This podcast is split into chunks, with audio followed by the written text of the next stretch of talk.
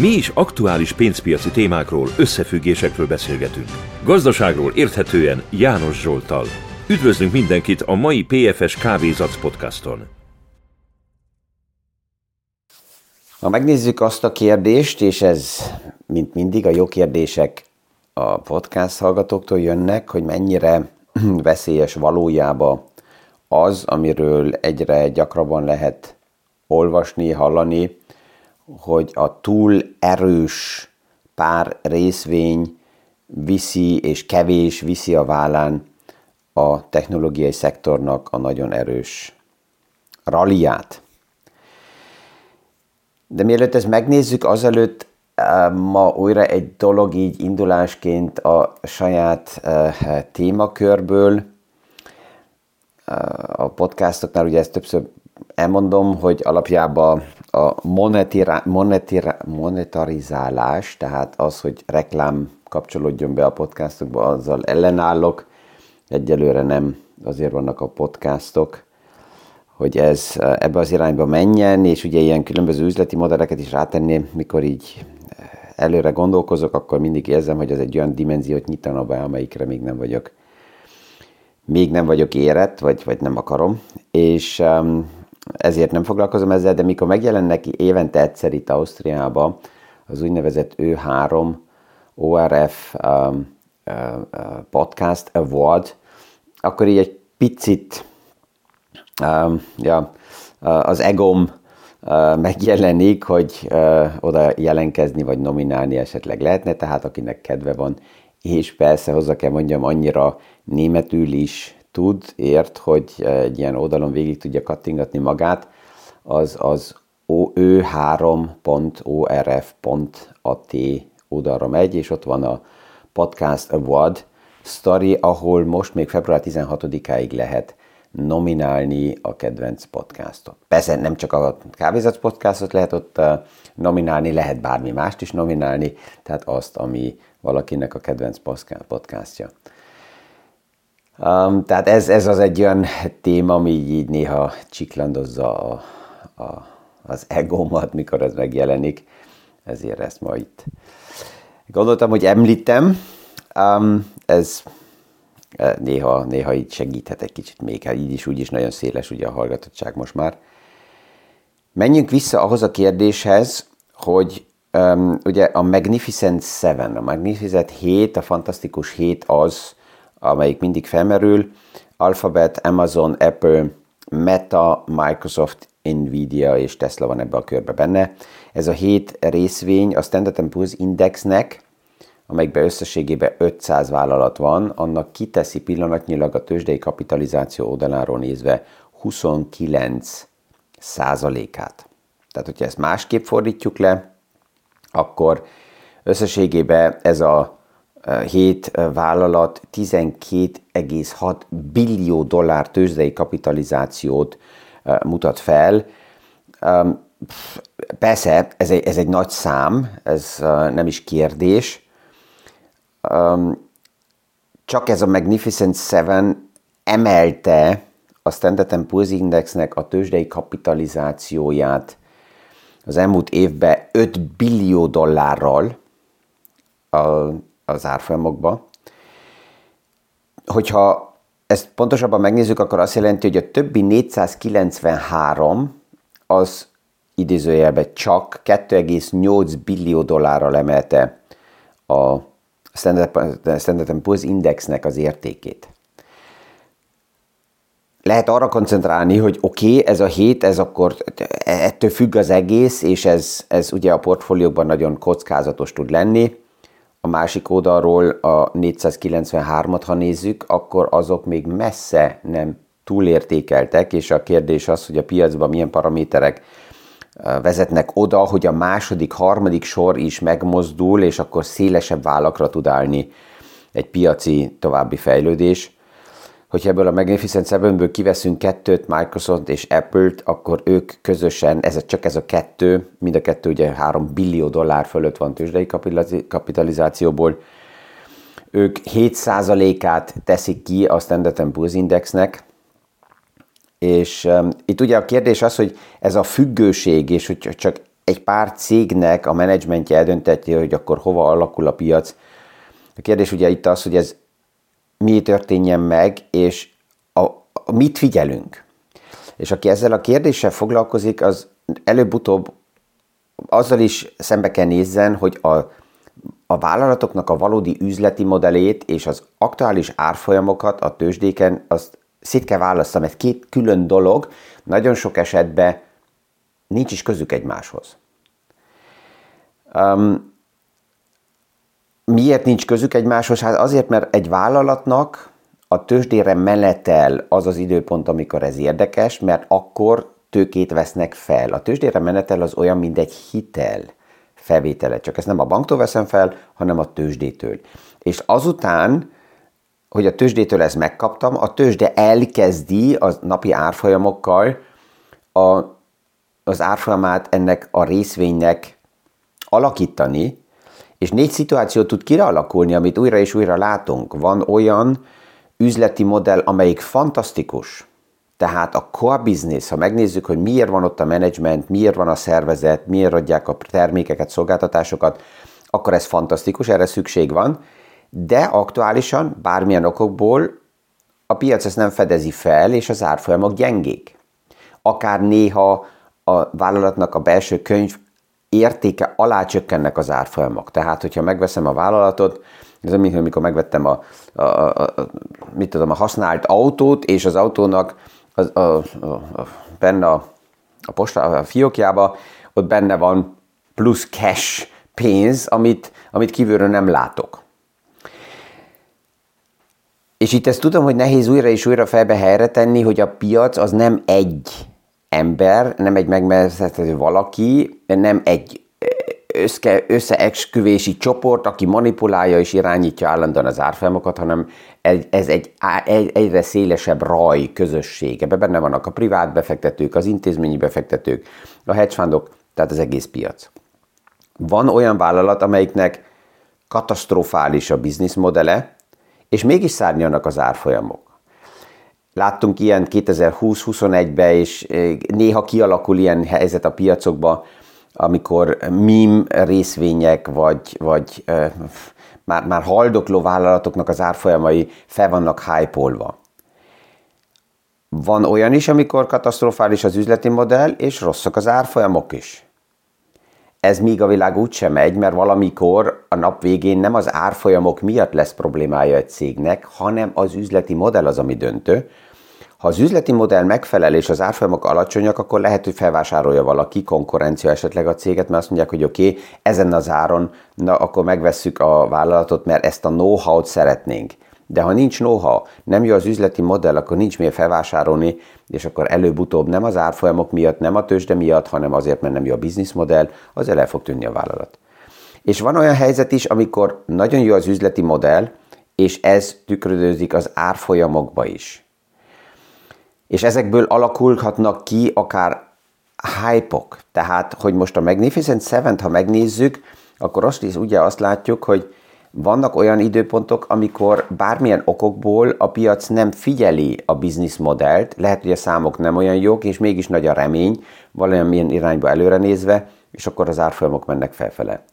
De vannak olyan időszakok is, amikor nagyon koncentrál a valódi számokra a piac, mert előbb-utóbb a piac az üzleti modellel foglalkozik, amikor lezajlott egy ilyen hype sztoria, és addig, amíg a termékei a Magnificent Sevennek, a mindennapi életünknek része, és csak gondoljunk bele, ha megnézzük, akkor az Alphabet, a Google állandóan jelen van, és ezt használjuk, részben már annyira használjuk, hogy nem is gondolunk rá, hogy azt most pillanatilag használjuk, tehát a szolgáltatás jelen van.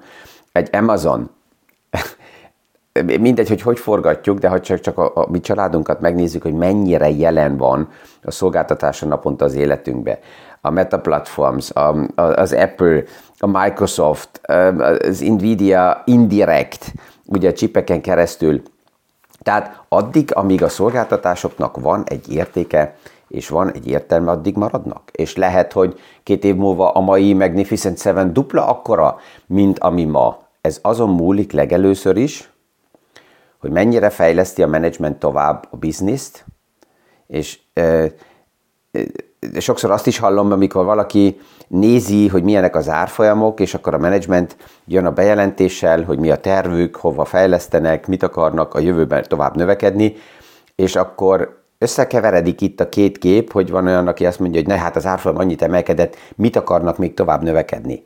Még egyszer, a vállalatnak a daily businessbe, a mindennapi munkában nincs köze az aktuális árfolyamokhoz.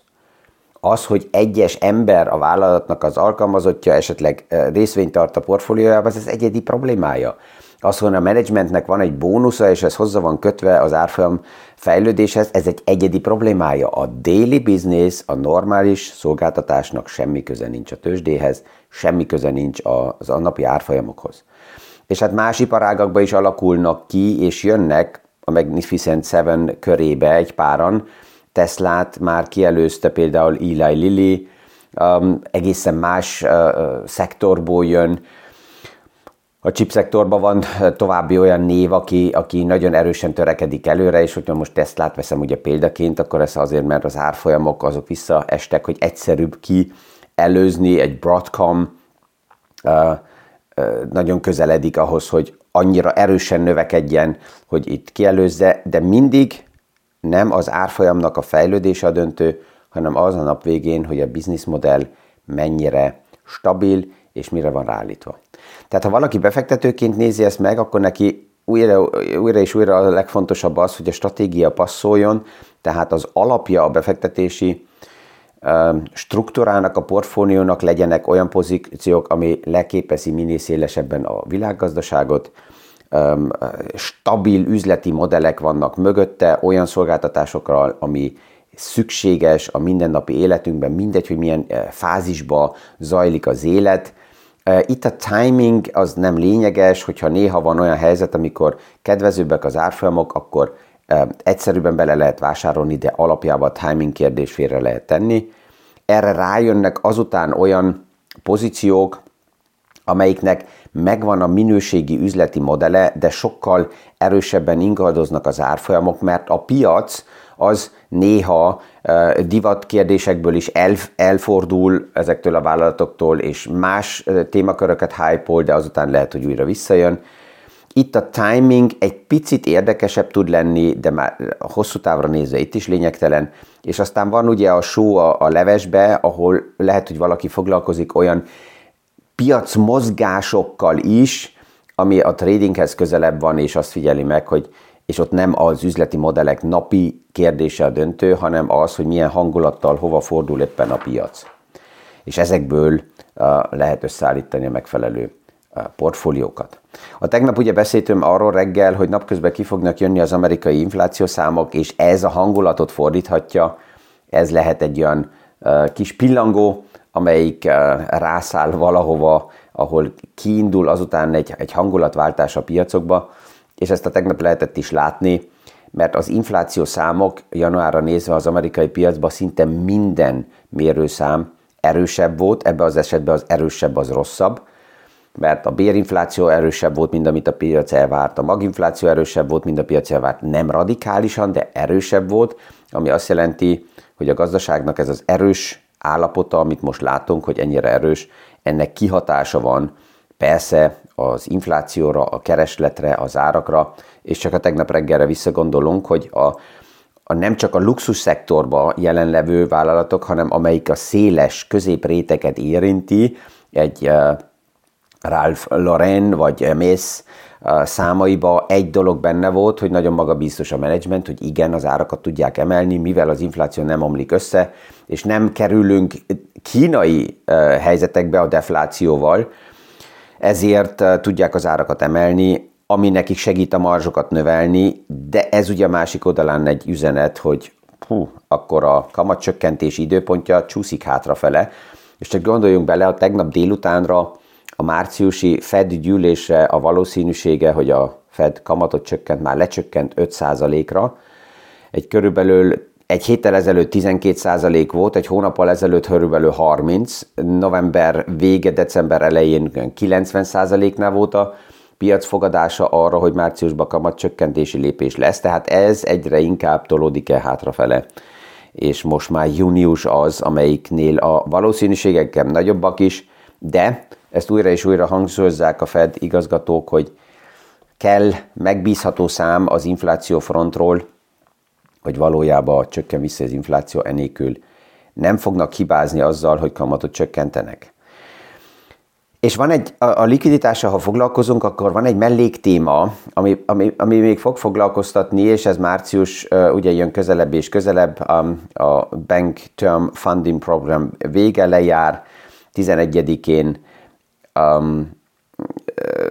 Addig főleg azt figyelik pillanatnyilag a felügyeletek, hogy nem is a regionális bankok, hanem az úgynevezett árnyékbankok mit csinálnak. Ez a figyelmeztetés már ugye többször jött, hogy az árnyékbankok erősödése az a szabályzásnak egy mellékterméke. A hagyományos régi bankokat, tradicionális bankokat ugye a szabályzó Amerikába is, Európába is sokkal erősebben átvilágítja, és akarja tudni, hogy hova vannak hitelek kiadva, hol mozog a likviditás. Ez azért is fontos, mert csak ha látom, hogy mozognak a likviditások, mi van finanszírozva, akkor tudok arra, mint felügyelet is felkészülni, hogyha piaci sokkok jönnek, akkor mire kell figyeljek. Ezt ugye látjuk az ingatlanpiacnál is, hogyha rossz a likviditási terv, akkor hirtelen likviditási problémák miatt esetleg egy intézmény vagy egy befektető kényszerítve van arra nagyobb pozíciókat eladni egy olyan piacba, ami nem működik, és ez tud egy dominó effektust a piacokba elindítani. Pillanatnyilag olyan körülbelül $1 billió az az érték, ami árnyékbankok rendszerébe van. És ezek az árnyékbankok mik? Ez a kérdés is többször jön. Hát ez minden olyan vállalat, minden olyan vállalkozó, amelyiknek nincsen banki jogosultsága, de mégis hiteleket ad bármilyen üzleti modelleknek. Ezek ugye az IT startup oldalról jöttek egy pár évvel ezelőtt, azzal a sapkával, hogy ők mint diszruptív erők a banki modelleket erodálni fogják, és alternatív szolgáltatásokat nyújtanak az ügyfeleknek. Ez nem indult annyira gyorsan el, de kezdtek ezek az IT startupok, a kedvencei lenne a bankoknak, tehát a bankok őket vagy felvásárolják, vagy még egyszerűbb stratégiai együttműködésekbe mennek, mert ha nem vásárolják fel, akkor nincsenek benne a mérlegekbe, és akkor a felügyeleti téma nem releváns.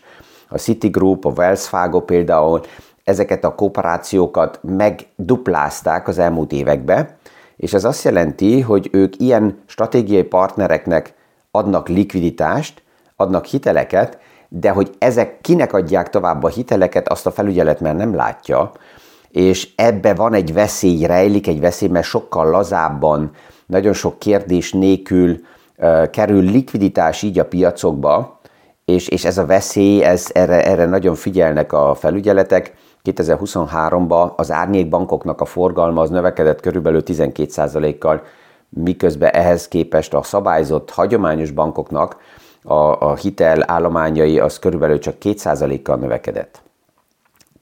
És tudom, hogy vannak újra és újra egy páran, akik azt mondják, hogy nekem jobban tetszik ez a modell, mert ott nincs annyi kérdés, és egyszerűbben hozzá lehet jutni a pénzhez. Igen, ezt főleg ugye hedge fundok, private equity vállalatok használják ki, de pont ez a veszély, hogy nem látjuk, hogy hova áramlik a likviditás, és sok helyzetben azt sem lehet tudni hirtelen, hogy mire kellene figyelni. Ebből a szempontból az ESG-nek a létjogosultsága is erősödik, mert akkor nem kell a bankokat főtétlen és az árnyékbankokat csak szabályozni, akik ellen tudnak állni, hogy akkor most, és pufognak, hogy most megint jön a MiFID 2, 3, és mindent kérdeznek. Nem, az ESG-be ez benne van, hogy minden vállalkozás, minden vállalat ki kell mutassa azt a kérdést, és kell akár jelentse, vagy legalább gomnyomása rendelkezésre áll az, hogy ki, kinek, hova, miért, milyen üzleti modellre, mekkora összegeket, milyen hiteleket nyújt, ad ki. Ugye ezt lehet nevezni befektetésnek, de ez a másik oldalán minden befektetés egy hitel valakinek, mert azzal a pénzzel valamit ő általában kell kezdjen azért, hogy minimum azt a kamatot, amit meg kell fizessen, kitermeljen a bizniszmodelléből. És ezek lényeges kérdések a likviditás menedzsmentben. Tehát főleg akkor, hogyha valami extern sokkok jönnek, és az ingatlanpiac erre egy jó példa, ugye az, hogy bízzanak a befektetők a bizniszmodellbe, ez a menedzsmentnek a feladatja, és hogy ez működjön, ez nem csak két szép kék szem, hanem tények, számok és transzparencia. Ha a piacban általános bizonytalanság van, ezt megint a tények, számok, transzparencia tudja kivenni a befektetőkből, vagy tudja megbízni, hogy megfelelnek a hátterek, és ha általános likviditási problémák vannak a piacban, amiről nem tehet a menedzsment, akkor pont itt jelenik meg a központi bank szerepe, a felügyelet szerepe, hogy akár likviditást ad a piacoknak azért, hogy ezeket a sokkokat tudja enyhíteni. Tehát, mint mindig, azzal zárom a podcastokat, hogy nem unalmas, van hónapra is témánk, amit meg tudunk majd beszélni. Kellemes napot kívánok mindenkinek, remélem, hogy a tegnapi farsangi partik nem voltak túl erősek, és a végén még egyszer, akinek kedve van és németül tud, az ne felejtse el, a 16-áig még megvan lehetőség a podcastot nominálni. Én ezt hasonlóan, mint a vizsgákat, amikor az egyetemen vagy máshol oktatásokat tartok, akkor ott is azt szoktam csinálni, hogy abból, ami nap mint nap így megtörténik, megnézni, hogy ez mire jó. Ez ilyen a podcastnál is, anélkül, hogy nagyon készülnék arra, hogy akkor most a podcast kirakatba kerüljön. Azt, amit úgyis nap minden megcsináljuk, több mint 1000 adással, csak így az ego oldaláról megnézni, hogy ez mire jó, vagy hol áll így a színpadon a többiekkel összehasonlítva. Ezt az oktatásokban is így szoktam csinálni, hogy amikor van egy vizsga az oktatás után, akkor ezt a vizsgát én kétszer íratom meg azokkal, akik meghallgatnak. Először az oktatás előtt, amikor bemegyünk, bármilyen előadás nélkül már egyből megírni, hogy lássuk, hogy honnan indulunk, milyen levelről jövünk, és az mindegy, hogy valakinek 0 vagy 80%-ban már jó a vizsgája, akinek már több van, az el tud mélyülni a témába, akinek kevesebb, az figyelmesebben észrevesz, így ups, mi minden van, amit most meg tudok tanulni, és a végén majd azután még egyszer megírjuk. Tehát ez egy kicsit ilyen égonjáték ez a Podcast Award téma is. Also, túlhúztam megint. Kellemes napot mindenkinek, és a viszonthallásra a hónap reggeli PFS Kávézac podcastig. Mi is aktuális pénzpiaci témákról, összefüggésekről beszélgetünk. Gazdaságról érthetően János Zsolttal. Üdvözlünk mindenkit a mai PFS Kávézac podcaston.